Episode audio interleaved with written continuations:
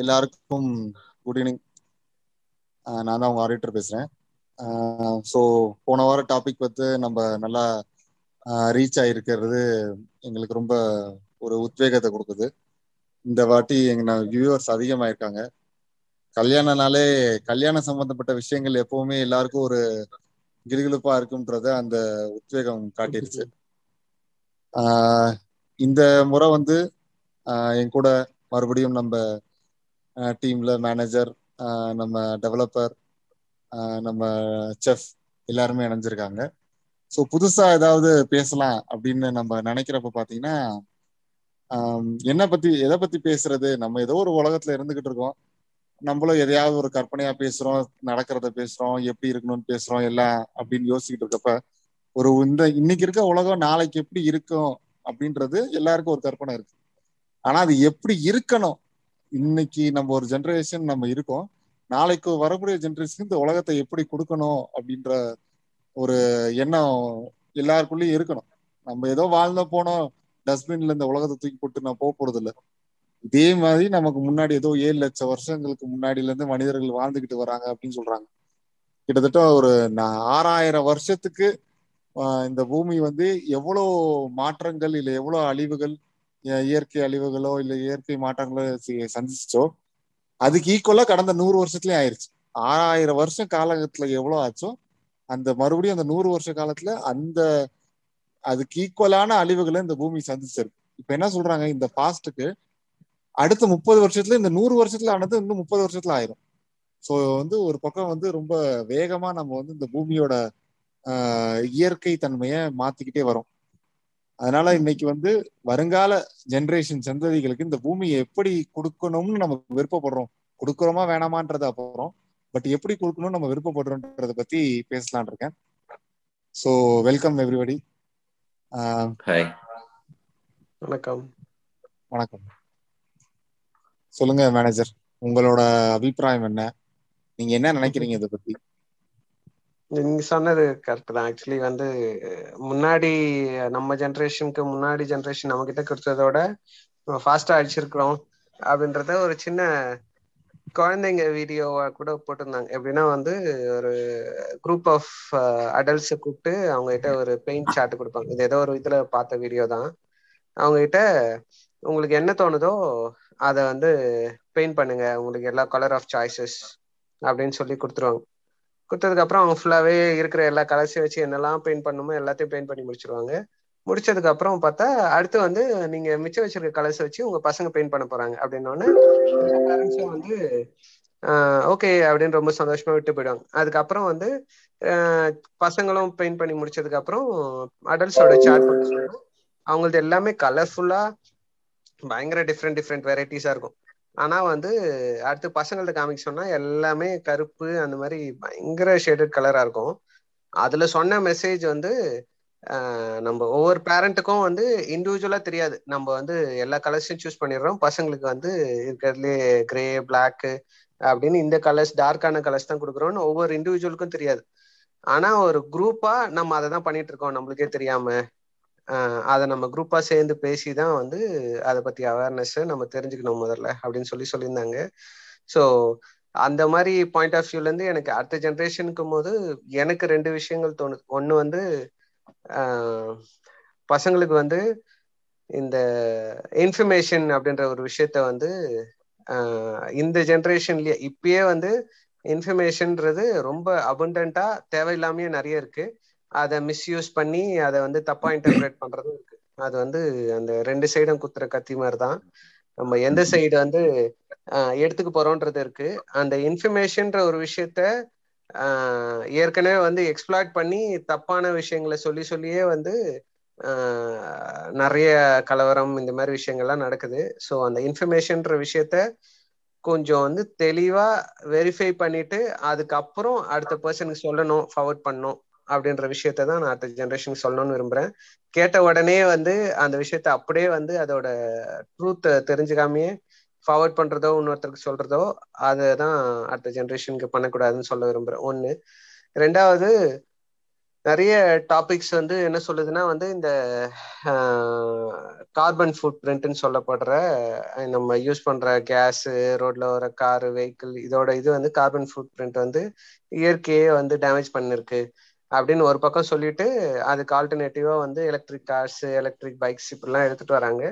But Tesla அவங்க use பண்ற விஷயங்கள் உட்படவே எல்லாருமே சொல்றது என்னன்னா ஆஹ் அந்த எலக்ட்ரிக் வெஹிக்கிள்ஸோட ஒரு எக்ஸ்பைரி டேட் அப்ப அதுல நம்ம என்ன மாதிரி டிஸ்போசல் பண்றோமோ அந்த டிஸ்போசல்ல இதோட அதிகமா தான் கார்பன் ஃபுட் பிரிண்ட் வந்து அதிகமா போகுது வேர்ல்ட்ல. அதனால வந்து இதுக்கு அது ஆல்டர்னேட்டிவ் கிடையாது அப்படின்ற ஒரு டிபேட்டே பண்ணிட்டு இருக்காங்க. எனக்கு செகண்டா வந்து அடுத்த ஜென்ரேஷன் கொடுக்கணும்னு ஆசைப்படுற ஒரு விஷயம், முடிஞ்ச வரைக்கும் வந்து ப்ரீவியஸ் ஜென்ரேஷன்ல பண்ணியிருந்த நல்ல விஷயங்கள், காலாறு நடந்து போய் கடையில வந்து வாங்கிட்டு வந்தது, சைக்கிளை முடிஞ்ச வரைக்கும் யூஸ் பண்ணது, அந்த மாதிரி விஷயங்கள் தான் எனக்கு தெரிஞ்சு இந்த கார்பன் ஃபுட் பிரிண்ட்டை வந்து கொஞ்சமாவது ரெடியூஸ் பண்ண சான்ஸ்.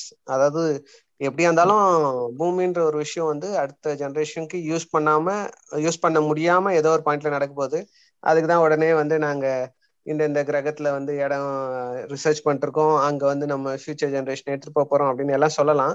பட் அது எவ்வளவுக்கு எவ்வளவு டிலே பண்றதுன்றது நம்ம கையில தான் இருக்கு. அடுத்த ஜென்ரேஷனுக்கு முடிஞ்ச வரைக்கும் சைக்கிள்ல போகக்கூடிய இடங்களுக்கு சைக்கிள்ல போகலாம், நடந்து போகக்கூடிய இடங்களுக்கு நடந்து போகலாம் அப்படின்ற ஒரு விஷயத்த சொல்லணும்னு ஆசைப்படுறேன்.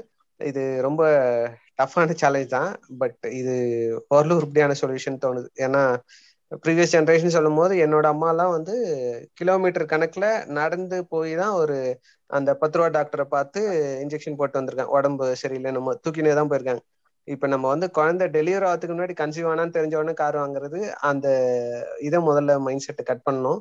அடுத்த ஜென்ரேஷனுக்கும் இந்த விஷயத்த சொல்லி புரிய வைக்கணும். இதுதான் நான் யோசிக்கிற ரெண்டு விஷயங்கள். ஓகே, ஆக்சுவலி நீங்க சொல்ற பாயிண்ட்லாம் நான் அக்ரி பண்றேன்.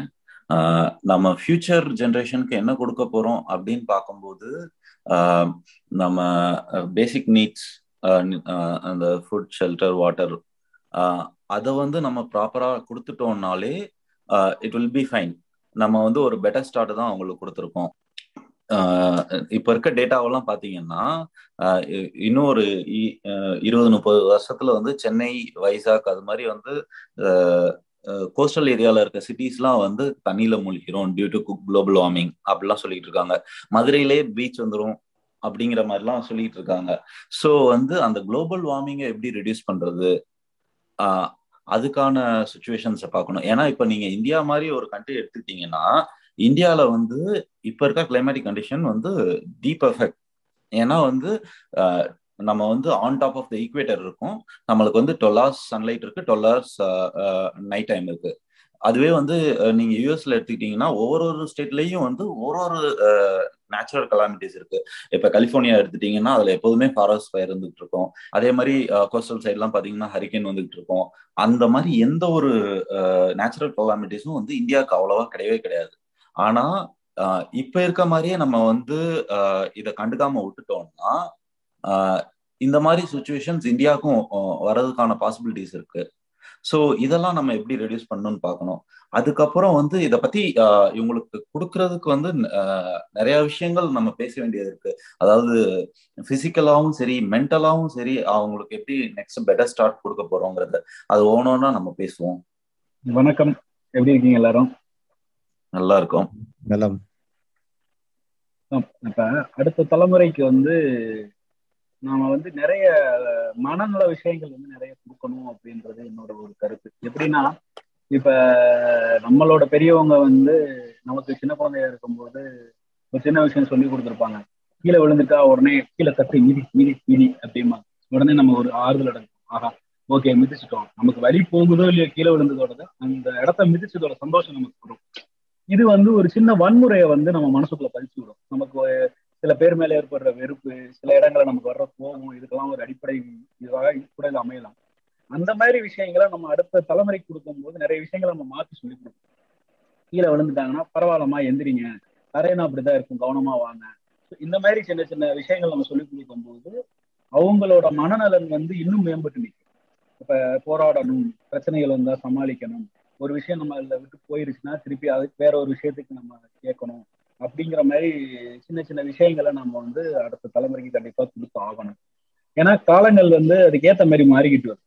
அப்பாக்கள் வளர்ந்த விதம் வேற, நாம வளர்ற விதம் வேற, நம்ம குழந்தைகள் வளர போகிற விதங்கள் வேற. இப்ப எதிர்காலம் வந்து நம்ம பார்த்ததை விட இன்னும் வேகமா இருக்கும். அதுக்கேற்ற அளவுக்கு டெக்னாலஜி வளர்ந்துருச்சு. அப்ப அந்த டெக்னாலஜியை பாசிட்டிவா எப்படி ஹேண்டில் பண்ண போறாங்க அப்படிங்கிறது வந்து அவங்க மைண்டை பொறுத்து தான் இருக்கு. அதனால மனநலம் அப்படிங்கிற விஷயத்த வந்து நம்ம இன்னும் மேம்பட்டு கொடுக்கலாம் அப்படிங்கிறது என்னோட கருத்து. நான் சரி சொல்றத ஒத்துக்கிறேன். ஆஹ் என்னன்னா வந்து மனநலம் சார்ந்த விஷயங்களும் போது எனக்கு ஒரு பெரிய பாயிண்ட் வந்து ஆஹ் வர்றது என்னன்னா வந்து அந்த கேஸ்டிசம் அதை வந்து நம்ம வந்து நெக்ஸ்ட் ஜென்ரேஷனுக்குள்ள கொண்டுட்டு போகக்கூடாது அப்படிங்கிறத வந்து நான் வந்து ரொம்ப ஸ்ட்ராங்கா வந்து இங்க பதிவு பண்றேன். ஏன்னா வந்து அந்த கேஸ்டிசம்ங்கிறதுனாலேயே வந்து நம்ம தமிழ்நாடும் சரி இந்தியாவும் சரி பயங்கரமா பிரிஞ்சு போய் இருக்கு. அந்த ஆக்சுவலா நம்ம இந்தியாவோட ஸ்லோகனே என்னன்னா யூனிட்டி இன் டைவர்சிட்டி, அது வேற்றுமையில் ஒற்றுமை. அது வந்து கொண்டாந்தது வந்து இப்ப வந்து வெறும் வேற்றுமை தான் இருக்கு, அதுல ஒற்றுமை இல்லை. ஆஹ் அதையும் வந்து நம்ம மாத்தணும்.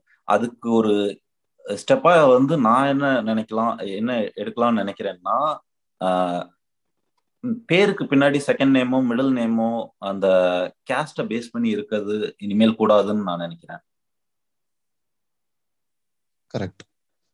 ஓ இன்னொன்னு நான் என்ன சொல்றேன்னா இந்த சொத்து பத்துகள் சேர்த்து வைக்கிறது ஒண்ணு வந்து குழந்தைங்களுக்கு வந்து நீங்க ரொம்ப அதிகமா சொத்து சேர்த்து வைக்காதீங்க.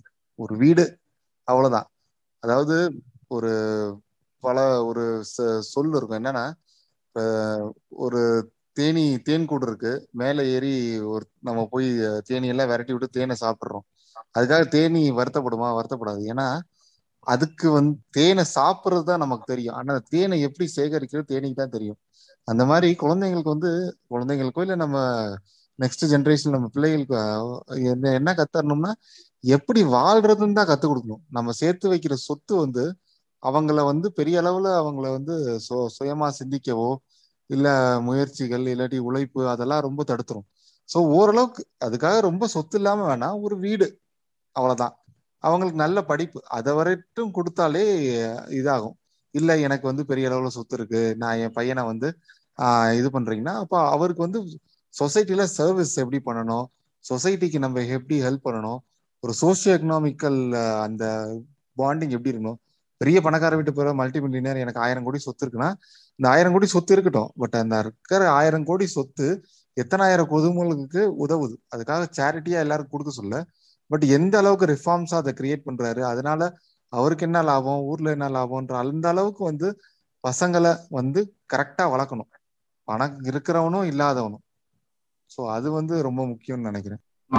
இதுல இப்ப இந்த சர்நேம் அப்படிங்கிற ஒரு டாபிக் பேசணும் இல்லையா? இந்த சர்நேம் டாபிக்ல வந்து இது கிட்டத்தட்ட தமிழ்நாட்டுல அந்த சர்நேம் கல்ச்சர் வந்து ஃபுல்லா மாறிடுச்சு. ஆனா இது உலக அளவுலயும் தமிழ்நாட்டுல வந்து ஒரு ரெண்டு மூணு ஆட்களை தவிர இனத்தவரை தவிர மத்த யாரும் அதை வச்சுக்கிறது இல்லை. இங்க வந்து அவ்வளவா சர்நேமோ இல்ல ஜாதி பேரோ சேர்க்கறது கிடையாது. ஆனா மற்ற மாநிலங்கள்ல வந்து அது இன்னும் நடைமுறையா பண்ணிக்கிட்டு தான் இருக்காங்க. அது ஒரு பெரிய மாற்றத்தை கொண்டு வரணும். அது எவ்வளவு நாளுக்கு கழிச்சு வரப்போகுதுங்கிறது எனக்கு இன்னும் தெரியல. அதாவது வெளியூர்களுக்கு போறோம் ஒரு ஆயிரத்தி தொள்ளாயிரத்தி நாற்பத்தி அதாவது காமராஜர் காலத்துக்கு அப்புறம் அண்ணா ஆட்சிக்கு வராரு. அண்ணா ஆட்சிக்கு வந்ததுக்கு அப்புறம் பெரும்பாலும் இதை வந்து எல்லாரும் விட்டுட்டாங்க. அதாவது ஒரு பேருக்கு பின்னாடி வந்து யாதவர் செட்டியார் ஐயர்னு எழுதுறத விட்டுட்டாங்க. ஆனா ஒரு தவறான விஷயம் என்னன்னா இப்ப சமீப காலமா அந்த மாதிரி எழுத மறுபடியும் தமிழ்நாட்டிலேயே ஆரம்பிக்கிறாங்க. அது வந்து எந்த தூண்டுதல் பேரு நடக்குதுன்னு தெரியல. பட் தமிழ்நாட்டுல மறுபடியும் இந்த கல்ச்சர் கொஞ்சம் கொஞ்சமா வளர ஆரம்பிக்கிறதுன்றத நான் பாக்குறேன். இல்ல அது ஒரு வகையில கரெக்ட் தான். இப்ப கொஞ்சம் கொஞ்சமா வருது. அடுத்த தலைமுறைக்கு அதை நாம திருப்பி வளர விடக்கூடாது. அடுத்த தலைமுறைக்கு வந்து பேர் மட்டும் சொல்லுங்க போதும் அப்படிங்கிறத பழகணும். ஆனா இது நான் தேசிய அளவுல இது மாறும்போது நல்ல மாற்றம் கொண்டு வரும். ஏன்னா இப்ப மற்ற மாநிலங்கள் எல்லாம் போறோம் அப்புறம் நம்ம பேரை சொன்னா அவங்க சரணம் என்ன அப்படின்னு முதல்ல கேட்பாங்க. அந்த இது வந்து மாறணும். அது மாத்துவோம். நம்ம அடுத்த ஜென்ரேஷனுக்கு அதை கொண்டு போக வேண்டாம். ஆக்சுவலி அது மாற்றத்தை பத்தி நம்ம பேசுறப்ப வந்து இப்போ ஒரு ஃபெஸ்டிவல் இருக்கு, முஸ்லீம் ஃபெஸ்டிவல்னா வந்து அந்த ஃபெஸ்டிவல் அப்போ வந்து நாங்க எல்லாருமே வந்து தோழர்கள் தான் நண்பர்கள் தான் அப்படின்னு சொல்லி சொல்றது ஈஸி. ஆனா வந்து ஒரு வயலன்ஸ் இல்ல நம்ம ஃபேமிலிக்கு ஒரு பிரச்சனைன்னு வரும்போது அந்த டைம்லயும் அதை சொல்றது அப்படின்றதுதான் எனக்கு தெரிஞ்சு எப்படி சொல்ல போறோம்னு தெரியல. அதுதான் அடுத்த ஜென்ரேஷன் சொல்லி கொடுக்கணும். இப்ப ரீசெண்டா மலையாளத்துல இந்த குருதின்னு ஒரு ஆஹ் படம் வந்திருந்தது. அதுல கிட்டத்தட்ட இந்த முஸ்லீம் ஹிந்து கான்ஃபிளிக்ட் தான் சொல்லியிருந்தாங்க.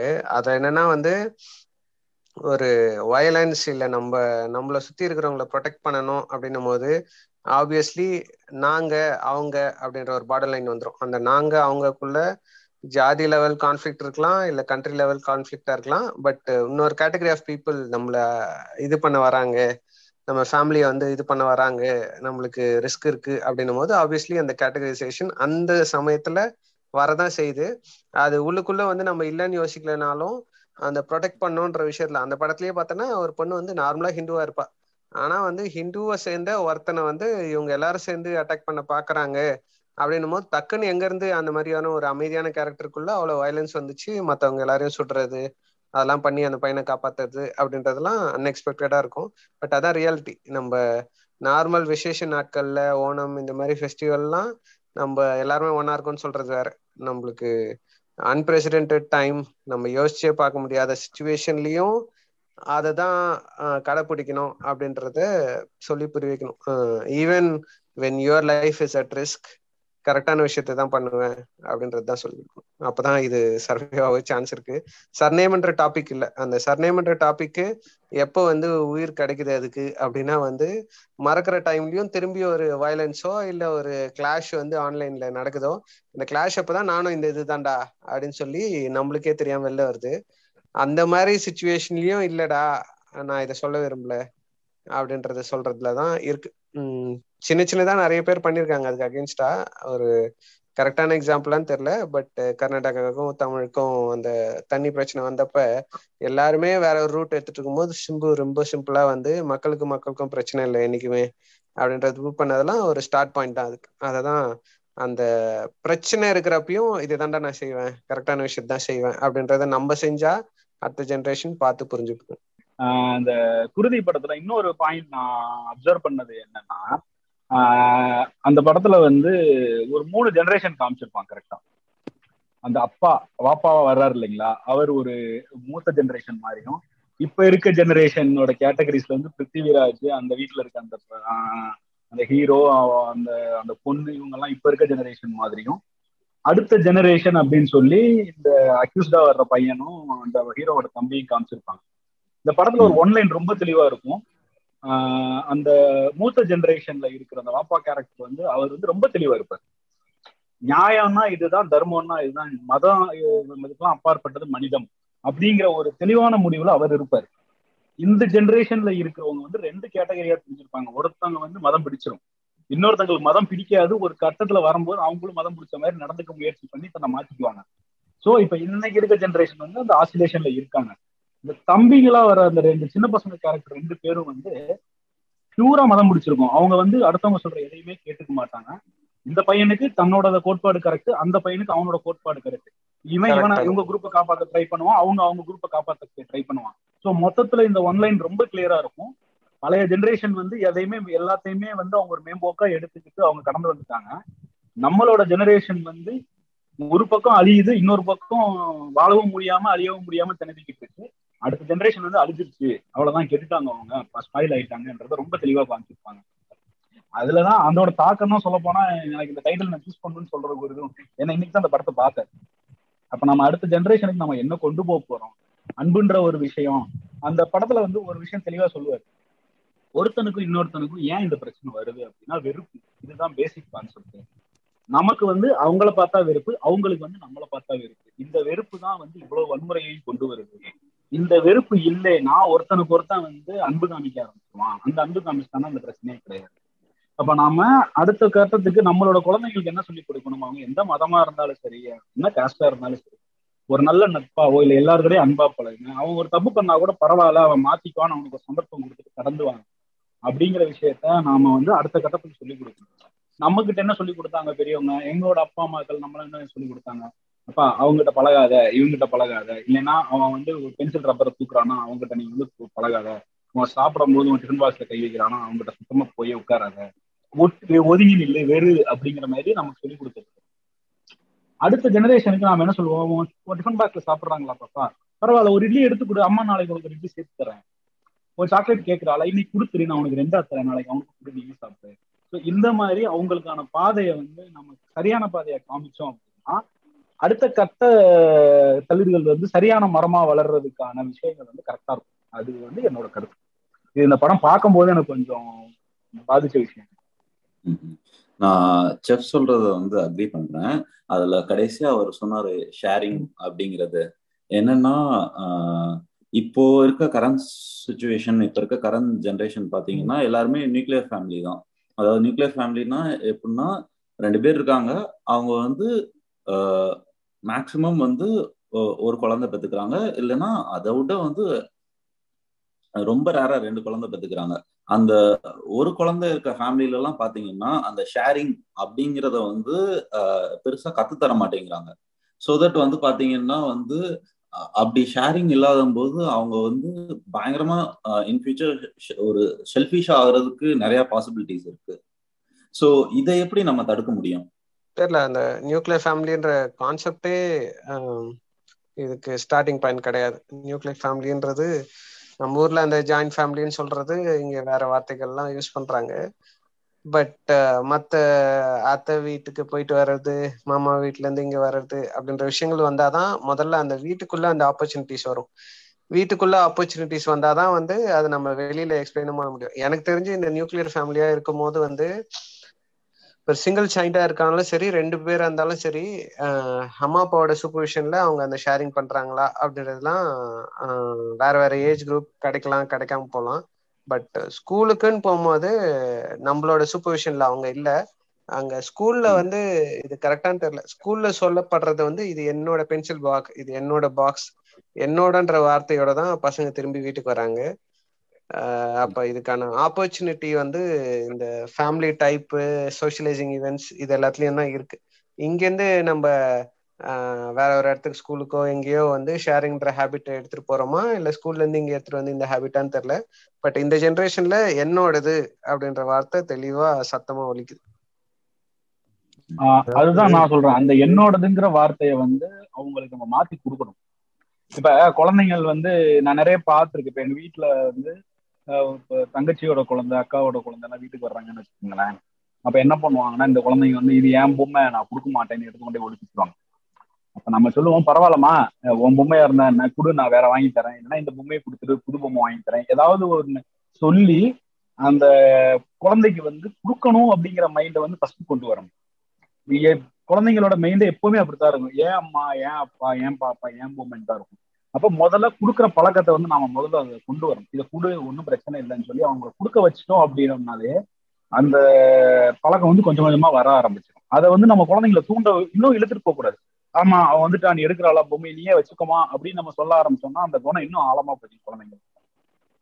அதை நம்ம மாத்தலாம், அதை மாத்தலாம். அதே மாதிரி வெளியில போற இடங்கள் வர்ற இடங்கள்ல குழந்தைக்கு நம்ம கொடுங்க கொடுங்கன்னு நம்ம அடிக்கடி சொல்லும் போது அந்த பழக்கம் வந்து தானா வர ஆரம்பிச்சிடும். பத்திரப்படுத்தி வச்சுக்கோ அப்படிங்கிறத விட கொடுத்து சந்தோஷமா இரு அப்படின்னு நம்ம சொல்லி பழக்கலாம். அதாவது நீங்க பிள்ளைகளுக்கு வந்து ஆஹ் கொடுக்கற மனப்பான்மையும் கடத்து கத்து தரணும், யார்கிட்ட கொடுக்குறோன்றதையும் அவங்க சொல்லி தரணும். நம்ம அதாவது பிள்ளைகளுக்கு அது குழந்தைகளுக்கு யார்கிட்ட கொடுக்குறோன்றதை சொல்லி தர முடியாது. பட் கொடுத்த பொருள் வந்து தொலைஞ்சிருச்சோ இல்லை எது நடந்தாலோ அதை ஏத்துக்கிற பக்குவத்தையும் நம்ம குழந்தைங்கள்ட்ட சொல்லி தரணும். யாருக்கா கொடுக்குறாங்க பொருள் உடஞ்சிருச்சுன்னா அழக்கூடாது பாப்பா, நம்ம இன்னொன்னு வாங்கிக்கலாம், இல்லை தம்பி தானே அப்படின்னு நம்ம வந்து கொஞ்சமாவது கொஞ்சம் பொறுமையும் பிள்ளைகளுக்கு சொல்லி கொடுக்க பழகணும். ஏன்னா நிறைய பிள்ளைகள் வந்து இந்த சிங்கிள் சைல்டா வளர்றது, அப்போ அந்த மாதிரி இருக்கிற பிள்ளைகள் வந்து ஒரு லார்ஜ் எக்ஸ்டென்ட் எல்லாரும் சொல்ல ஒரு பெர்மிட்டேஷன் காம்பினேஷன் லெவல்ல சொல்றேன். ஸோ அவங்களுக்கு வந்து அந்த பிடிவாத தன்மை வந்து ரொம்ப அதிகம். ஏன்னா அவங்களோட மொத்த அந்த ஃபேமிலியோட அந்த அப்பா அம்மாவோட அட்டென்ஷன் மொத்தமாவே அந்த குழந்தைகளுக்கு போயிடுது. ஸோ வந்து அவங்களுக்கு வந்து இந்த ஷேரிங் அப்படின்றதுன்னு என்ன தெரியாம போயிடுது. இப்போ இந்த பிள்ளைய வந்து நாளைக்கு இன்னொரு ஒரு கூட்டு குடும்பம் போகுது, இல்லை எங்கேயாவது போய் இருக்கிறப்போ எப்படி யார்கிட்ட எப்படி ஷேர் பண்ணணும், எப்படி அதாவது ஒரு ஃபேமிலிக்குள்ள அந்த குழந்தை இருக்கிறப்போ எல்லாமே அந்த குழந்தைகளுக்கு சாதகமாவே நடக்கும். அதே ரெண்டு குழந்தை இருக்கிறப்போ அந்த மாதிரி நடக்காது. மூணு இருக்கிறப்போ சுத்தம் இன்னும் அந்த சாதகமா நடக்கிற அந்த பர்மிட்டேஷன் வந்து குறைஞ்சிக்கிட்டே வரும்.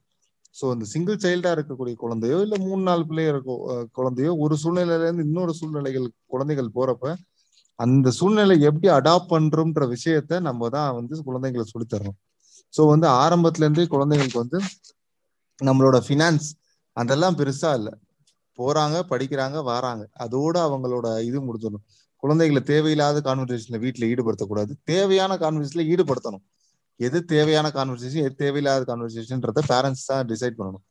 எது ஈடுபடுத்தணும், நல்லது சொல்லி தரணும். நீங்க சொல்ற அந்த கம்யூனிட்டி கேஸ்ட் எல்லாம் நான் ஒத்துக்கிறேன், அதனாலதான் நம்ம முன்னேறாம இருக்கோம்.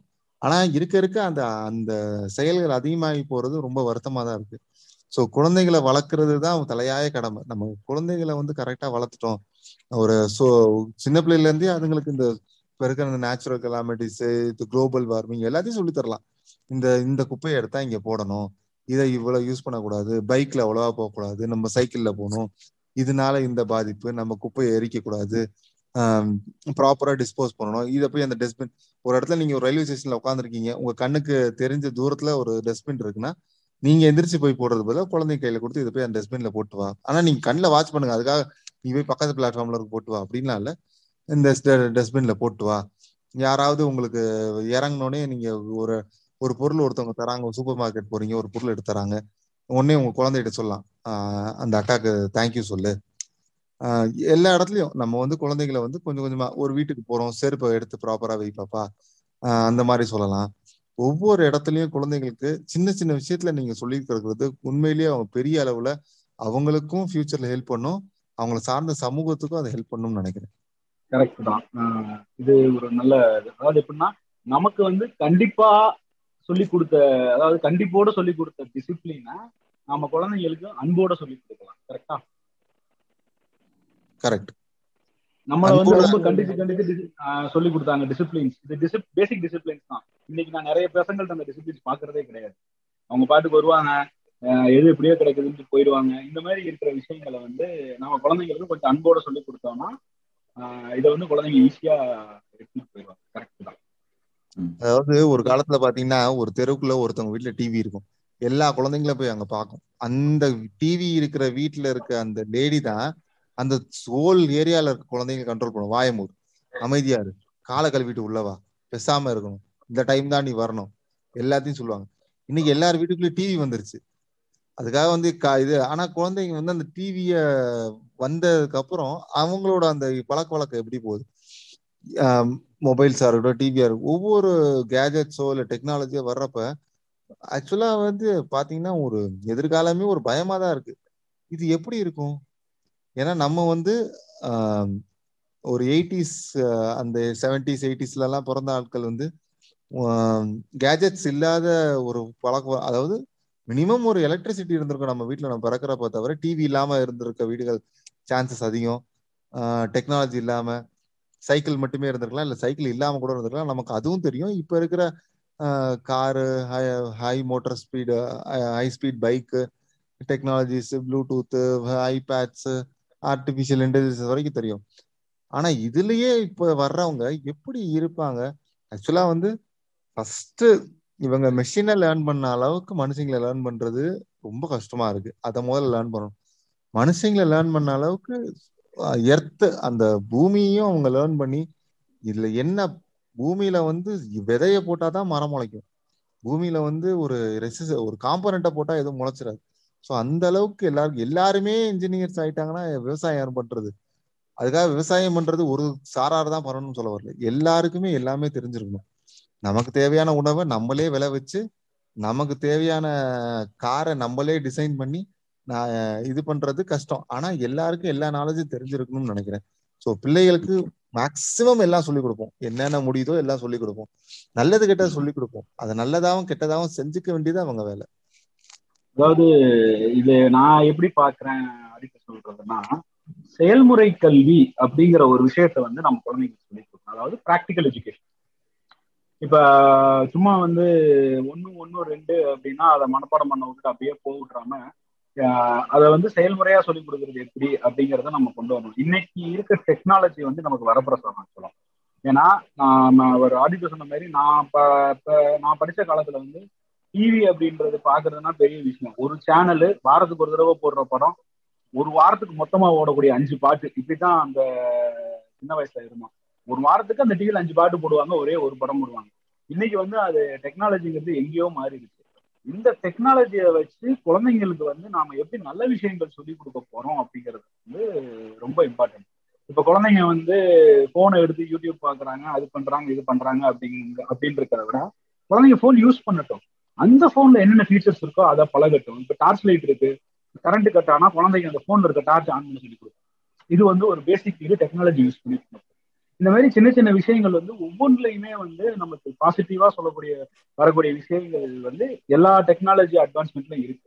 இப்ப ஒரு எக்ஸாம்பிள் எப்படின்னா, ஒரு அலெக்சா டிவைஸ் எடுத்துப்போம், அப்படி இல்லைன்னா கூகுள் நெஸ்ட், இந்த மாதிரி ஏதாவது எடுத்துக்கலாம், சிரியை கூட எடுத்துக்கலாம். இப்போ குழந்தைங்கள்ட்ட வந்து அலெக்சாவோட பேச வைங்க, சும்மா ஏதாவது ஒன்று பேசட்டும், இந்த குழந்தை பேசும்போது அது திருப்பி பதில் சொல்லும். அப்போ அந்த இடத்துல ஒரு கம்யூனிகேஷன் வளரும். இதை வந்து ஒரு நெகட்டிவா கொண்டு போவோம், பாசிட்டிவா கொண்டு போவோம். நம்ம ஒரு கேள்வி கேட்கிறாங்களா குழந்தை, அதை வந்து நம்ம அந்த அலெக்சாட்டை வச்சு இங்க கேள்வி கேள்மா இது பதில் சொல்லணும் அப்படின்னா அந்த குழந்தைங்க அந்த விஷயம் புதுசா தெரியும். ஒவ்வொரு விஷயத்தையும் அந்த குழந்தைக்கு பாசிட்டிவா நம்ம சொல்லி கொடுக்க ஆரம்பிச்சிட்டோம் அப்படின்னோனாலே வந்து அது வந்து நிறைய வந்து அந்த குழந்தைங்களோட மைண்ட் வந்து வளர ஆரம்பிக்கும். அதோட மட்டும் இல்லாம இன்னைக்கு நாம வந்து நிறைய ஒர்க் ஃப்ரம் ஹோம் ஒர்க் நிறைய பண்ணிக்கிட்டு இருக்கோம். அப்ப நம்ம லேப்டாப் ஒர்க் பண்றோம், இல்ல வீட்டுல வச்சு ஏதாவது ஒரு சின்ன டெஸ்ட் பண்றோம், இல்ல வேற ஏதாவது ஒரு குக் பண்றோம், இப்படி கூட எடுத்துக்கலாம். ஏதோ ஒண்ணு பண்ணும்போது குழந்தைங்களை பக்கத்துல வச்சுக்கலாம். இப்போ குழந்தைங்களை பக்கத்துல வச்சுக்கும் போது அந்த குழந்தைங்க நம்மள்ட்ட வந்து கேள்வி கேட்கும்போது அந்த கேள்வியை வந்து கரெக்டா ஆன்சர் பண்ணுங்க. ஏ இதெல்லாம் உனக்கு அதுக்கு போ அப்படின்னு சொல்லி அந்த குழந்தைய துரத்தி விடாம, நீங்க என்னப்பா பண்றீங்க அப்படின்னா புரியுதோ புரியலையோ இல்ல அந்த குழந்தைக்கு புரியுற மாதிரியாவது ஒரு ஆன்சர் பண்ணலாம். அப்பா வந்து இந்த மாதிரி வேலை பார்ப்பேன், இந்த அக்கௌண்டிங்ல இருக்கமா, பணம் வர்றதுக்கு போறதுக்கு வேலை பார்க்குறோம் அப்படின்னா அந்த குழந்தைங்க இடத்துல ஒரு மைண்ட்ல ஒரு வார்த்தை உள்ள போகும். இப்ப நீங்க ஒரு கார் டிசைனரா இருக்கீங்களா, நம்ம ஓட்டம் இல்லாம காரு, இந்த மாதிரி காரை வந்து நான் பண்ணுவேன் அப்பா, அது பத்தி இல்லாம வேலை பார்த்துட்டு இருக்கேன் அப்படிங்கலாம். இல்ல நீங்க வந்து சாஃப்ட்வேர் எழுதுறீங்களா, உங்க சாஃப்ட்வேர்ல இருக்க ஏதாவது ஒரு அப்ளிகேஷன் உங்களுக்கு தெரிஞ்சிருப்பான், இந்த போன்ல பேசுறோம் இல்லாமா, இதுக்கான வேலையெல்லாம் நான் அப்பா தான் பண்ணுவேன் அப்படின்னா அந்த குழந்தைக்கு புரியும் நம்ம அப்பா வந்து இந்த மாதிரி ஒரு வேலை பார்த்துறாங்க. அப்ப ஒரு எஜுகேஷன் சிஸ்டம் பிராக்டிக்கல் ஓரியன்டா என்ன பண்றாங்க என்ன பண்ணலங்கிறது புரிய வரும். ஏன்னா எங்க அப்பா என்ன வேலை பார்த்தாரு அப்படின்றதே எனக்கு வந்து நான் ஒரு பதினஞ்சு வயசுல தான் தெரியும். அது வரைக்கும் நம்ம கேள்வி கேட்டா உனக்கு தான் தேவையில்லை, பேசாம போ அப்படின்றாங்க. அந்த ஐடென்டிக்கு இல்லாம குழந்தைகளோட கேள்விகளுக்கும் மதிப்பளிச்சு அவங்களுக்கு புரியுற மாதிரி பதில் சொல்லி கொடுத்தோம்னா அவங்களோட எஜுகேஷன் இன்னும் நல்லா இருக்கும். இது ஒரு கருத்து. ஓகே, இது நான் செஃப் சொன்னது எல்லாத்தையும் அக்ரி பண்றேன். கூட இன்னொரு பாயிண்ட்டும் நான் ஆட் பண்ணணும்னு நினைக்கிறேன். என்னன்னா இப்போ இருக்க ஜென்ரேஷன், ஐ மீன் இனிமேல் வரப்போற ஜென்ரேஷனுக்கு வந்து எல்லாத்தையுமே வந்து நம்ம கேட்ட உடனே டக்கு டக்கு டக்குன்னு வாங்கி கொடுத்துடுறதுனால அவங்களுக்கு இந்த வேல்யூ ஆஃப் மணி அப்படிங்கிறது அவ்வளோ தெரியுதா அப்படிங்கிறது ஒரு பெரிய கொஸ்டின் மார்க் தான். ஸோ வந்து ஹவு டு சேவ் அப்படிங்கிறத நம்ம கற்றுக் கொடுக்கணும். அதுக்கு என்ன பண்ணலாம்னா வந்து இப்போ அவங்க ஒரு பொருள் ஆசைப்படுறாங்க இல்லை கேட்குறாங்கன்னா அவங்கள்ட்டே கொஞ்சம் கொஞ்சமாக பாக்கெட் மணி கொடுத்துட்டு அதுக்கப்புறம் வந்து அவங்க சேர்த்து வச்சு அதை வாங்குற ஒரு ஹேபிட் நம்ம கொண்டாடலாம்.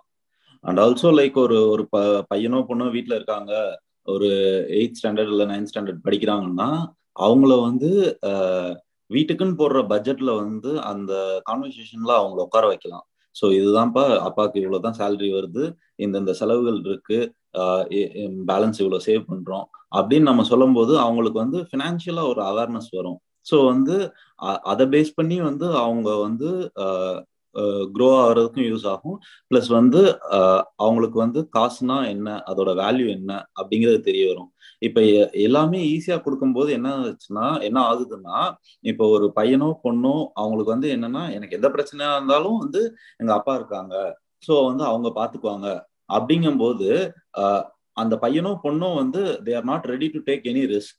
அண்ட் ஆல்சோ வந்து கல்யாணம் ஆயிட்டு மேக்சிமம் பயங்கர சண்டையெல்லாம் வரும்போது என்னன்னா வந்து அவங்க வந்து தனியா வந்து வித்ஸ்டாண்ட் பண்ணாம அப்பா இருக்காங்க, நான் அப்பாட்ட போய் சொன்னா அவங்க சால்வ் பண்ணுவாங்க அப்படின்னு உள்ள வந்து ஃபேமிலியை கொண்டாடும் போது அது வேற மாதிரி ஈகோ அந்த ரேஞ்சுக்கு கொண்டுட்டு போய் அது டிவோர்ஸ் அந்த மாதிரி போயிருது. இல்ல இல்ல டிவோர்ஸ் அதெல்லாம் போகுது ரைட்டு. பட் நான் என்ன சொல்றேன், ஜென்ரேஷன்ஸ வந்து நம்ம கொண்டு வரப்போ நிறைய விஷயங்கள் கத்தரணும். இன்னொன்னு என்னன்னா, ஒரு வேலைய எப்படி சிஸ்டமேட்டிக்கா செய்யறதுன்னு நம்ம சொல்லி தரணும். இப்போ ஒண்ணும் இல்ல, ஒரு ஒரு ஒரு தாலுகா ஆஃபீஸ் போறோம், இல்ல ஒரு கலெக்டர் ஆஃபீஸ் போறோம், இல்ல ஏதாவது ஒரு கவர்மெண்ட் வேலை நடக்குதுன்னா இங்க போகணும்பா, இந்த ஃபார்ம் எடுக்கணும், இல்லை ஒரு எல்எல்ஆர் போட போகிறோம் டிரைவிங் லைசன்ஸ்னால் இந்த ஃபார்ம் எடுக்கணும், இதுக்கு இரநூத்தம்பது ரூபா பணம் இந்த கவுண்டரில் கட்டணும். மேலே போனீங்கன்னா நீங்கள் வந்து ஒரு எல்எல்ஆர் ரூம் இருக்கும், எக்ஸாம் எழுதணும். கீழே வந்தீங்கன்னா ஆர்டிஓ பிரேக் இன்ஸ்பெக்டர் ஆர்டிஓ வருவாரு, எட்டு போட்டு காட்டுன்னு வரணும். டைரக்டா கொண்டு போய் நம்ம ஒரு டிரைவிங் லைசன்ஸ் ஏஜென்ட் விட்டு அவனே பண்ணி கொடுத்துருவான். அதுதான் உங்களுக்கு வந்து உங்க பிள்ளைகள் வந்து நல்லா வளரணும்னு நீங்க நினைச்சீங்கன்னா இந்த விஷயங்களை நீங்க கத்து கொடுத்தா உண்மையிலே அவங்க என்ன ப்ராசஸ் தெரிஞ்சுக்குவாங்க. அதுக்கு அதை விட்டுட்டு நீங்க நேரடியா தம்பி உனக்கு லைசன்ஸ் எடுக்கணுமா, நான் ஒரு ஏஜென்ட் சொல்றேன் நீ போய் பாரு, ஐயாயிரம் ரூபாய் நீ கொடுத்தனா லைசன்ஸ் கொடுத்துருவானா, அவனுக்கு இந்த ப்ராசஸே தெரியாது. ஓ ஆர்டிஓனா யாருன்னு தெரியாது, பிரேக் இன்ஸ்பெக்டர்னா என்னன்னு தெரியாது. அவன் என்ன நினைப்பான், ஒவ்வொரு இதுலயும் ஒரு ஏஜென்ட் இருப்பான் அப்படின்னு. அப்பனா இந்த ஜென்ரேஷன்ல எத்தனை ஜென்ரேஷன் வந்தாலும் நீங்க லஞ்ச லாவணியத்தை ஒழிக்க முடியாது. அதாவதுங்க எடுக்க முடியுது எடுக்க முடியலன்றது அப்புறங்க ஒரு ட்ரை தான். நீங்க வந்து இப்ப முடியாதுன்னு நம்மளே யோசிச்சோம்னா, ஆடிட்டர் சொன்ன பாயிண்ட் எனக்கு புரியுது, பட் இது எக்ஸாம்பிளுக்காக தான் நான் சொன்னேன். இது நான் எப்படி கன்வே பண்றேன் அப்படின்னா, இதுல டிரைவிங் லைசன்ஸ் அப்படிங்கறத விட்டுட்டு பேங்க் எடுத்துக்கலாம். இப்ப பேங்க் போறோம், பேங்க் போனா வந்து இந்த மாதிரி ப்ராசஸ் இருக்கு அப்படிங்கறத சொல்லி கொடுக்கலாம். இந்த மாதிரி சின்ன சின்ன ப்ராசஸ்களுக்கு நம்ம குழந்தைங்களை கூட்டிட்டு போகணும், எல்லா இடங்களுக்கும் கூட்டிட்டு போகலாம். அப்படி எடுத்துக்கிறேன். அது வந்து நான் எக்ஸாம்பிளுக்காக தான் கமெண்ட் பண்ணேன். இல்ல ஆடிட்டர் இல்ல ரெண்டு பேர் பாயிண்ட்லயுமே வந்து என் பாயிண்ட் ஆஃப் வியூல இருந்து நான் முதல்ல சொன்னதையே தான் இன்னும் கொஞ்சம் அடிஷன்ஸோட வந்து திரும்பவும் சொல்றேன். பசங்களுக்கு முதல்ல வந்து எது சரியான விஷயம் எது கரெக்ட் அப்படின்றத சொல்லி கொடுக்கறது. அந்த கரெக்டை வந்து எந்த நிலைமையில இருந்தாலும் சரி நீ அந்த கரெக்டான விஷயத்த தான் பண்ணணும் அப்படின்றத சொல்லி கொடுக்கறது. இவர் ஆடிட்டர் சொன்ன ஒரு எக்ஸாம்பிள்ல முதல் எக்ஸாம்பிள்ல இருந்து எடுத்துக்கலாம். இப்ப நம்ம யாரோ ஒருத்தர் குழந்தைங்களுக்கு வந்து பொம்மையை ஷேர் பண்றோம், அந்த பொம்மையை வந்து குழந்தைங்க உடைச்சிட்டாங்க, இல்லை நம்மளுக்கு திருப்பி கொடுக்கல, இல்லை எதுவாக இருந்தாலும் வந்து அடுத்து இன்னொரு குழந்தைக்கு திருப்பவும் ஷேர் பண்ணணும். இதுதான் கரெக்டான விஷயத்த என்ன நிலைமையில இருந்தாலும் செய்யறது. இதை வந்து நம்ம அந்த குழந்தைங்களுக்கு ஃபீட் பண்றது எல்லா விஷயத்துலையும் ஃபீட் பண்ணலாம். எல்லா விஷயம்னு சொல்றது இப்போ இது இயற்கையை அழிக்காம இருக்கிறதுக்கு வந்து ஆஹ் நம்ம எதிரில் வந்து நாலு மரத்தை வெட்டிட்டு இருக்காங்கன்னா வந்து நம்ம இந்த டிக்கெட் பெஞ்சில் இருக்க மாதிரி எல்லாத்தையும் அழிச்சிட்டானுங்கன்னா அப்படின்னு பேசிட்டே இல்லாம செயல்ல வந்து நம்ம உடனே இன்னொரு செடியை வைக்கணும் அப்படின்ற ஒரு செயல்படுத்துற இதை சொல்லலாம்.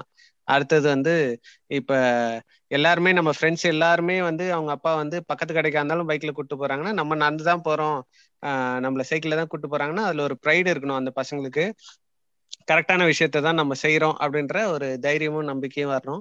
இப்ப இந்த டிரைவிங் லைசன்ஸ் வந்து ஒரு கான்ட்ரவர்ஷியல் இதுக்காக சொல்லனாலும் கரெக்டான விஷயத்த தான் நம்ம பண்றோம், அதோட ரிசல்ட் வேற. ஆனா இதுதான் நாங்க இப்படிதான் பண்ண போறோம், இப்படிதான் ஃபார்ம் ஃபில் பண்ண போறோம் அப்படின்ற மாதிரி அடுத்த ஜென்ரேஷன் பசங்களை வந்து என்ன ஆச்சுனாலும் சரி உனக்கு ரிசல்ட் வரல ஆனா வந்து நீ கரெக்டான விஷயத்த தான் செய்யணும், செஞ்சுட்டே இருக்கணும் அப்படின்ற விஷயத்த சொல்லி கொடுக்கணும். அதுல வந்து செயல் வீரர்களாகவும் அவங்களை மாத்தணும். அதாவது வந்து இது சரியில்லை அது சரியில்லைன்னு கம்ப்ளைண்ட் பண்ணிருக்கவங்களுக்கு பதிலாக செயல் வீரர்களா மாத்தணும்.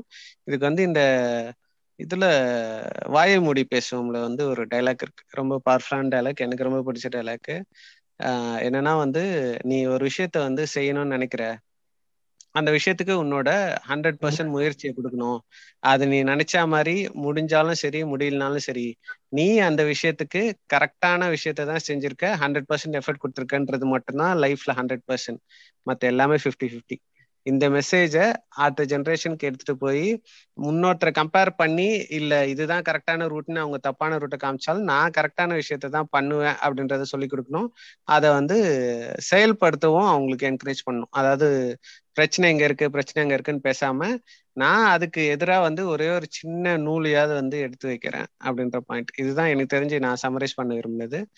பட் எல்லாரும் சொன்ன பாயிண்ட்லயும் வந்து கொஞ்சம் கொஞ்சம் எடுத்துக்கிட்டு அதுக்கு ரீசன் எல்லாரும் சொல்ற பாயிண்ட்டுமே நெசசரி தான். நம்ம ஒரு குழந்தைய எப்படி வளர்க்க போறோம்ன்றதை தாண்டி அவங்களுக்கு எசன்ஸா என்ன கொடுக்க போறோம் அப்படின்ற பாயிண்ட் தான். நம்ம வந்து அடிபட்டு கத்துக்கிட்டதை நம்ம அடுத்த ஜென்ரேஷனுக்கு திருப்பி அதே தப்ப சொல்லி கொடுக்கூடாதுன்ற பாயிண்ட்ல தான் இதை சம்மரைஸ் பண்ண நினைச்சேன். கரெக்ட். இல்ல நீங்க சொல்ற மாதிரி குழந்தைங்களுக்கும் நிறைய சொல்லி தரணும். நம்மளும் வந்து அதாவது குழந்தைங்களுக்கு வந்து எப்படி மீன் பிடிக்கணும் எல்லாம் சொல்லி கொடுத்தாச்சு. ஆனா நான் எங்க வீட்டுல எந்த என் வீடை வந்து காலி காலி பண்ணிடுவேன் அப்படி. வீடுன்றது இந்த இடத்துல நான் என்ன சொல்றேன்னா ஒரு உலகம் எல்லாம் நான் என் குழந்தைங்களுக்கு சொல்லி கொடுத்துட்டேன், பயங்கர ஸ்மார்ட்டா வளர்த்துட்டேன். ஆனா நான் இருக்கிற இந்த உலகத்தை ரொம்ப ஸ்பாயில் பண்ணிட்டேன்னா அவங்களால இங்க வந்து வாழவே முடியாது. இப்போ ஏதோ சொல்லிட்டு இருக்காங்க, எல்லா வருஷமும் பாயிண்ட் ஃபைவ் டிகிரி சென்னையில ஹீட் அதிகமாயிட்டே போகுது அப்படின்றாங்க. ஸோ நம்ம நம்மளே ஒரு மிட் ஏஜ்ல தான் இருக்கும். மேபி நம்ம ஒரு டுவெண்ட்டி தேர்ட்டி இயர்ஸ் கழிச்சு இது எப்படி இருக்கணும்னு நம்ம பார்க்கணும். இதே நம்ம குழந்தைகளுக்கு வரணும். ஸோ குழந்தைகளுக்காக வீடு கட்டுறோம், வாசல் கட்டுறோம், பயங்கரமா படிக்க வைக்கிறோம், சொத்து சேர்க்கிறோம், எல்லாம் பண்றோம். பட் அவங்க வாழ போற இந்த பூமியை நம்ம வந்து சுத்தமா மதிக்கிறதே கிடையாது.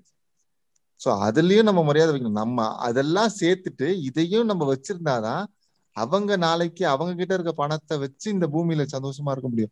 இல்லாட்டி அவங்க இருக்க அவங்களுக்கு ஒரு ச ஒரு சைடாவே எல்லாத்தையும் கொடுத்துட்டு நம்ம இருக்கிற இடத்த ஒண்ணும் இல்லாம மாத்திட்டோம்னா அவங்க என்ன சர்வை பண்ண போறாங்க? நாளைக்கு அப்படிப்பட்ட ஒரு வாழ்க்கையை பார்க்கணும்னு தான் இன்னைக்கு நம்ம கஷ்டப்படுறோமான்றதை எல்லாரும் யோசிச்சு பார்க்கணும். இன்னைக்கு நல்ல ஸ்கூல்ல படிக்க வைக்கணும், அவங்க வந்து கரியர் செட் பண்ணணும்லாம் நம்ம இப்ப அந்த எல்கேஜில இருந்தே யோசிக்கிறவங்க அவங்க வாடுறதுக்கு இந்த இவரு நம்ம டெவலப்பர் சொன்ன மாதிரி அவங்க வாடுறதுக்கு ஒரு பேசிக்கான இடம், அப்புறம் வந்து அதான் ஃபுட்டு, ஷெல்டர், வாட்டர்ன்ற விஷயங்களுக்கு கிட்டத்தட்ட பயங்கர ப்ரைஸை கொடுக்கறதோ இல்லை பிச்சை எடுக்கிற நிலைமைக்கோ இன்னொரு கண்ட்ரியை நம்பி இருக்கிறதோ அந்த மாதிரி ஒரு விஷயத்துக்கு எடுத்துட்டு போயிடக்கூடாது. நீங்க சொல்ற பாயிண்ட்ல, ஆடிட்டர் சொன்ன பாயிண்ட்ல முக்கியமானது, நம்ம அந்த செயல்முறையை இன்னிலேருந்து பண்ணி காமிச்சோம்னா அட்லீஸ்ட் நம்ம பசங்கன்றது நாளைக்கு ஏன் பொண்ணோ பையனோ மட்டும் இந்த விஷயத்துல வந்து கரெக்டான விஷயத்தான் பண்ணோம்னா அவங்க ஒரு மாதிரி வந்து தனியா வந்து உலகத்துல யாருமே சப்போர்ட் பண்ணாதவங்க இருப்பாங்க. அட்லீஸ்ட் நம்ம எல்லாருமே பண்ண ஆரம்பிச்சோம்னா அட்லீஸ்ட் அவங்க ஒரு குரூப்பா இருப்பாங்க. அதாவது ஒரு பத்து லட்சம் பேருக்கு எதிராக வந்து நூறு பேர் வந்து கரெக்டான விஷயத்தான் பண்ணுவேன் அப்படின்னு யோசிக்கிறதுனாலும் ஒரு குரூப், நூறு பேருன்றது ஒரு குரூப், அதுக்கு பதிலாக இண்டிவிஜுவலா இல்லாம அப்படி பண்ண சான்ஸ் இருக்கு. அதுக்கு நம்ம முதல் படியை எடுத்து வச்சாதான் பசங்க, ஏற்கனவே குழந்தைங்க எஜுகேஷன் சொல்ற விஷயம் இதுதான், ஒருத்தங்களுக்கு வந்து இதை செய்ய அதை செய்யணும்னு இன்ஸ்ட்ரக்ட் பண்றதுக்கு பதிலாக பசங்களுக்கு நம்ம செய்யும் போது அது பார்த்துக்கிறதுக்கு தான் ஜாஸ்தி. ஸோ நம்ம செயல்படுத்தணும் அப்படின்றதுல தான் இது ஸ்டார்ட். நம்ம செயல்படுத்தினாதான் நம்ம அடுத்த ஜென்ரேஷன் கொடுக்கணும்னு நினைக்கிற விஷயத்துக்கு அவங்களும் அக்செப்ட் பண்ணிக்கிற மூட்ல வருவாங்க குரூப்பா. கரெக்ட். அதான் இன்னைக்கு ஒன்றும் இல்லை, சென்னையில எடுத்துக்கிட்டீங்கன்னா ரெயின் வாட்டர் ஹார்வெஸ்டிங் ஒரு கோடி ரூபா போட்டு வீடு கட்டுறான், ஆனா அவன் ஒரு இருபத்தஞ்சாயிரம் ரூபாய்க்கு ரெயின் வாட்டர் ஹார்வெஸ்டிங் வைக்கிறதுக்கு யோசிக்கிறான். அப்ப நாளைக்கு அவன் குழந்தைக்கு என்ன சொல்லுவான்? தம்பி அது எதுக்குறா, நம்ம எதுக்குறா, நம்ம வீட்டு பக்கத்துல யாராவது வச்சிருப்பாங்க போதும் அப்படின்றோம். அதாவது ஒரு கோடி ரூபா வீடு கட்டுறவன் இருபத்தஞ்சாயிரம் ரூபாய்க்கு ரெயின் வாட்டர் ஹார்வெஸ்டிங் பண்ண யோசிக்கிறான். அப்ப என்ன, அவன் அந்த ஒரு கோடி ரூபா வீடும் நாளைக்கு வந்து அவனோட சந்ததிகள், அந்த அவங்களோட ஜென்ரேஷன்ஸ் அங்க வளர்றப்ப அது வேஸ்டா தான் போகும். நாளைக்கு நீ ஒரு கோடி ரூபா வீட்டுல இருந்து குடத்தை எடுத்துட்டு போய் தண்ணி எடுத்துட்டு இன்னொரு இடத்துல இருந்து எடுத்துட்டு வருவியா? கிடையாது. ஸோ அவங்க அவங்க அவங்களோட ஜென்ரேஷன்ஸை வளர்க்கணும். கண்ட்ரி மேலேயும் நாட்டுப்பற்றும் கொஞ்சம் வேணும். அந்த நாட்டின் பற்றுன்றது மைய அந்த லேண்டு எர்த்து, அதை என்ன சொல்றது, நிலம் பற்றுன்றது கண்டிப்பா வேணும். நிலத்துக்கு நல்லது செஞ்சாதான் நிலம் நமக்கு நல்லது செய்யும். இந்த பூமிகா படத்துல ஒரு சின்ன வசனம் வரும், அதுதான் இந்த என்னோட சம்மரைஸ் பாயிண்டா. நான் சொல்ல வர்றது என்னன்னா, ஒரு டயலாக் படம் ஆரம்பிக்கும் போதே சொல்லிடுவாங்க, நாம வளரும் போது தண்ணியை விலை கொடுத்து வாங்குவோம்னு நம்ம நினைக்கல, இன்னைக்கு வாங்கிட்டு இருக்கோம், நாளைக்கு அடுத்த ஜெனரேஷன் வந்து சுவாசிக்கிற காத்தையும் வாங்குறதுக்கான சூழ்நிலை வரும் அப்படின்னு ஒரு ஒரு சின்ன வசனம் வரும். அதுதான் அந்த சூழ்நிலைக்கு யாரு கொண்டு போக போறா அப்படின்னா நாம தான் கொண்டு போக போறோம். நாம வந்து இயற்கையை அழிக்கிறோம் அப்படிங்கிற ஒரு இயற்கையை நம்ம எரியாம நாம அழிச்சுக்கிட்டு வந்துகிட்டு இருக்கோம் அப்படிங்கிற ஒரு கான்செப்ட்ல நம்ம இன்னைக்கு வாழ்ந்துகிட்டு இருக்கோம். அடுத்த ஜெனரேஷனுக்கு வந்து இயற்கையோட இயற்கையா வாழ்ந்து பழகுங்க, இயற்கையும் நீங்களும் வேற கிடையாது, உங்களோட பாடி ஸ்ட்ரக்சர் தான் இந்த பூமியோட ஸ்ட்ரக்சரு, இந்த பூமியோட ஸ்ட்ரக்சர் தான் உங்க ஸ்ட்ரக்சரு அப்படிங்கிற சின்ன சின்ன விஷயங்களை குழந்தைங்களுக்கு புரிய வச்சிட்டோம்னா அடுத்த ஜென்ரேஷன் வந்து இயற்கையை அழிக்க மாட்டாங்க. நாம வந்து நம்மளுக்கு தெரியாம நிறைய அழிச்சிருக்கோம். எங்க அப்பாக்கள், எங்க தாத்தா, எங்க மாமா, ரிலேட்டிவ்ஸ், பெரியப்பா, பெரியம்மா, இந்த மாதிரி இருக்கிறவங்க எல்லாம் நிறைய வீட்டுல மரம் வளருதுன்னு சொல்லி மரத்தை மொத்தமா வெட்டிட்டு அந்த இடத்துல வீடு கட்டியிருக்காங்க. நல்ல தோட்டம் இருக்கும், அடுத்து வாடகைக்கு விட்டா பணமாக்கலாம் அப்படிங்கிற மாதிரி அவங்க அந்த இடத்த அழிச்சு என்ன பண்ணுவாங்க, வீடு கட்டி இன்னைக்கு பணமாக்கியிருக்காங்க. நான் தோட்டமா பார்த்த நிறைய இடங்கள் வந்து இன்னைக்கு என் ஊர்ல வீடுகளா இருக்கு. அப்படி இருக்கும்போது பூமியில வந்து வெப்பம் அதிகமாகத்தான் போகுது. அப்ப அவங்களுக்கு அந்த இயற்கையோட இயற்கையா வாழணுங்கிற எண்ணம் இல்லை, எல்லாமே பணம் அப்படிங்கிற எண்ணத்துல வளர்ந்துட்டாங்க. பணம் வந்து ஒரு பேப்பர் தான். ஈவன் அந்த பேப்பர் வேணும்னா கூட ஒரு மரத்தை மரம் இருந்தால்தான் அந்த பேப்பர் ஃபார்ம் பண்ண முடியும் அப்படிங்கிற ஒரு சின்ன அடிப்படை உண்மையை குழந்தைங்களுக்கு புரிய வச்சிட்டோம் அப்படின்னா அவங்க இயற்கையோட இயற்கையா வளருவாங்க. இன்னும் எவ்வளவு செடி வளர்க்க முடியும், எந்த அளவுக்கு இயற்கையை அழிக்காம நம்மளோட வாழ்வாதாரத்தை வளர்த்துக்க முடியும் ஆனா அப்படிங்கிற விஷயங்களை நம்ம கற்றுக் கொடுத்தோம்னா அவங்க நம்ம நம்ம ஏற்படுத்தின பாதிப்பு அளவுக்கு இல்லைனாலும் குறைஞ்ச அளவு பாதிப்புனால ஏற்படுத்தும் போது இன்னும் இந்த பூமி வந்து இன்னும் கொஞ்சம் நல்லா இருக்கும், அவங்களோட ஜெனரேஷன் நல்லா வரும் அப்படின்றது என்னோட summarise point. To summarise precisely ஒரு விஷயத்த மட்டும் நான் இங்க சொல்ல விரும்புறேன். அதாவது என்னன்னா, பேரண்டிங் அப்படிங்கிறது வந்து ஒரு ஆர்ட். அதை வந்து நம்ம கரெக்டா பண்ணணும். ஸோ அப்படி பண்ணும்போதுதான் நம்மளோட அடுத்த தலைமுறை வந்து ஒரு பெட்டர் ஸ்டார்ட் இல்லை வந்து ஒரு கரெக்டான பாதையை நோக்கி போக முடியும். ஸோ இதுல வந்து அந்த பேரண்டிங் கரெக்டா இருந்தாலே வந்து அவங்களுக்கு நம்ம ஷேரிங் சொல்லி தந்துருவோம். அதுக்கப்புறம் வந்து டீஃபாரஸ்டேஷனோட எஃபெக்டை சொல்லி தந்துருவோம், குளோபல் வார்மிங்கோட எஃபெக்டை சொல்லி தந்துருவோம், ஹவு டு சோசியலைஸ் அப்படிங்கிறத சொல்லி தந்துருவோம். ஸோ அந்த பேரண்டிங், அதாவது எதுவா இருந்தாலும் வந்து ஸ்டார்டிங் பாயிண்ட் அந்த வீடு தான். அந்த வீட்டில் நம்ம எல்லாமே கரெக்டா பண்ணிட்டோம்னாலே அந்த என்டையர் கம்யூனிட்டியே வந்து நல்லபடியா இருக்கும். ஸோ தட் அந்த என்டையர் நேஷனே வந்து ஒரு கரெக்டான பாதையை நோக்கி போகும். ஸோ இப்போ அதான் இந்த டிரைவிங் லைசன்ஸ் அதெல்லாம் சொல்லும் போது அந்த கரப்ஷன் அப்படிங்கிறதே இல்லை அப்படின்னு சொல்லிட்டோம்னா, அவன் வந்து போய் டிரைவிங் லைசன்ஸ் வாங்குறத தாண்டி அந்த டிரைவிங் லைசன்ஸ் கொடுக்கறதும் அவனை தான் அடுத்து இருக்க போறான். ஸோ அவனுக்கு அந்த கரப்ஷன் இல்லைன்னு சொல்லி கொடுத்துட்டாலே அவன் வந்து டிரைவிங் லைசன்ஸ் அப்ளை பண்றவங்களுக்கு வந்து கரெக்டான ஒரு ப்ரொசீஜர்ல வந்து டிரைவிங் லைசன்ஸ் கொடுப்பான். ஸோ அந்த மாதிரி அந்த பேரண்டிங் அதுதான் ஒரு ஸ்டார்டிங் பாயிண்டா நான் பாக்குறேன். கரெக்ட். ஓகே. ஸோ இன்னைக்கு ஃபைனலா நான் சம்மரைஸ் பண்றப்ப என்ன சொல்றேன்னா, நீங்க வந்து இந்த உலகத்துல வந்து நிறைய தவறுகள் இது நிறைய தவறுகள் இருக்கு, யாருமே இதை வேணும்னு செய்யல. ஒரு காலத்துல வந்து இந்தியா வந்து ஒரு ரொம்ப ஒரு வெள்ளைக்காரன் ஆட்சிக்கு அப்புறம் வந்து ரொம்ப பஞ்சத்துல அடிபட்ட நாடு. ஸோ அன்னைக்கு வந்து ஒவ்வொரு குடும்பமும் வந்து நீங்க அஹ் இவ்வளவு இதா இருக்கணும்ப்பா, எல்லாரும் நீ தான் முன்னேறணும், நீ யாருக்கு எதுவும் கொடுக்காத, யாரையும் நம்பாத, ஆஹ் அதுக்கு நிறைய காரணங்கள் இருக்கு. அன்னைக்கு இருந்த சோசியல் எக்கனாமிக் காரணங்களா இருக்கும், இல்ல மற்ற காரணங்கள் பெற்றவங்க படிக்காம இருக்கலாம் இல்லை. ஆனா இன்னைக்கு வந்து நம்ம எக்கனாமிக்கலா ஓரளவுக்கு பெட்டர், சுதந்திரம் வாங்கின காலத்தை விட இன்னைக்கு பெட்டரா இருக்கும், படிச்சிருக்கோம், எல்லாம் இருக்கும். ஸோ இன்னைக்கு நம்ம இதை புரிஞ்சுக்கிட்டு, அன்னைக்கு மரம் வெட்டினாங்க இது வெட்டினாங்கன்னா அன்னைக்கு இருந்த காலகட்டம் வேற, அவங்களுக்கு அதை விட்டா வேற இது இல்லை, எல்லாத்தையும் வெட்டினாங்க செஞ்சாங்க, ரைட். இன்னைக்கு ஓரளவுக்கு எல்லாம் படிச்சு எல்லாம் இருக்குன்றதுனால நீங்க எவ்வளவு சொத்து சேர்த்து வச்சாலும் ஒன்றும் நடக்காது. எத்த இது வரைக்கும் இந்திய வரலாற்றை எத்தனையோ எம்பி எம்எல்ஏக்கள் எவ்வளவு சொத்து சேர்த்து வச்சிருக்காங்க, ஆனா அதெல்லாம் அவங்க பிள்ளைக்கு அனுபவிச்சாங்களான்னா இல்லை, நிறைய சொத்து வந்து வீணாதான் போயிருக்கு. ஸோ வந்து சொத்து பத்து சேர்த்து வைக்கிறத விட அளவான சொத்து பத்து சேர்த்து வைங்க, தப்பு இல்லை, பட் பிள்ளைகளுக்கு நல்ல படிப்பறிவு கொடுங்க, நல்ல ஒழுக்கத்தை கொடுங்க. இது கேட்கறதுக்கு சமுத்திரக்கனி படம் இல்லாட்டி நம்ம சங்கர் படம் டைலாக்லாம் மாதிரி இருக்கும், பட் இதுதான் உண்மை. கரப்ஷன் குறைக்கிறதுக்கு சொல்லிக் கொடுங்க, இயற்கையை நேசிக்கிறதுக்கு சொல்லிக் கொடுங்க, நல்லா உழைக்கிறதுக்கு சொல்லிக் கொடுங்க, நல்லா நடந்துக்கிறதுக்கு சொல்லிக் கொடுங்க, அவ்வளோதான். ஸோ இதுதான் என்னோட சம்மரைஸ் பாயிண்ட். கேட்கறதுனா கேட்டுக்கோ வந்து ஓரளவுக்கு நல்ல விஷயங்களை சொல்லி கொடுத்துருக்கோம்னு நம்புறோம். ஆஹ் இது யாராவது டாபிக் சஜஸ்ட் பண்ணணும்னாலும், உங்களுக்கு ஏதாவது நீங்க பேச விருப்பப்படுறீங்க, விரு விரும்புறீங்க நாங்க பேசணும் அப்படின்னு நினைச்சீங்கன்னா நீங்க வந்து கமெண்ட் பண்ணலாம். ஸோ அதையும் நாங்க பேசுவோம். நன்றி, வணக்கம், நன்றி, வணக்கம்.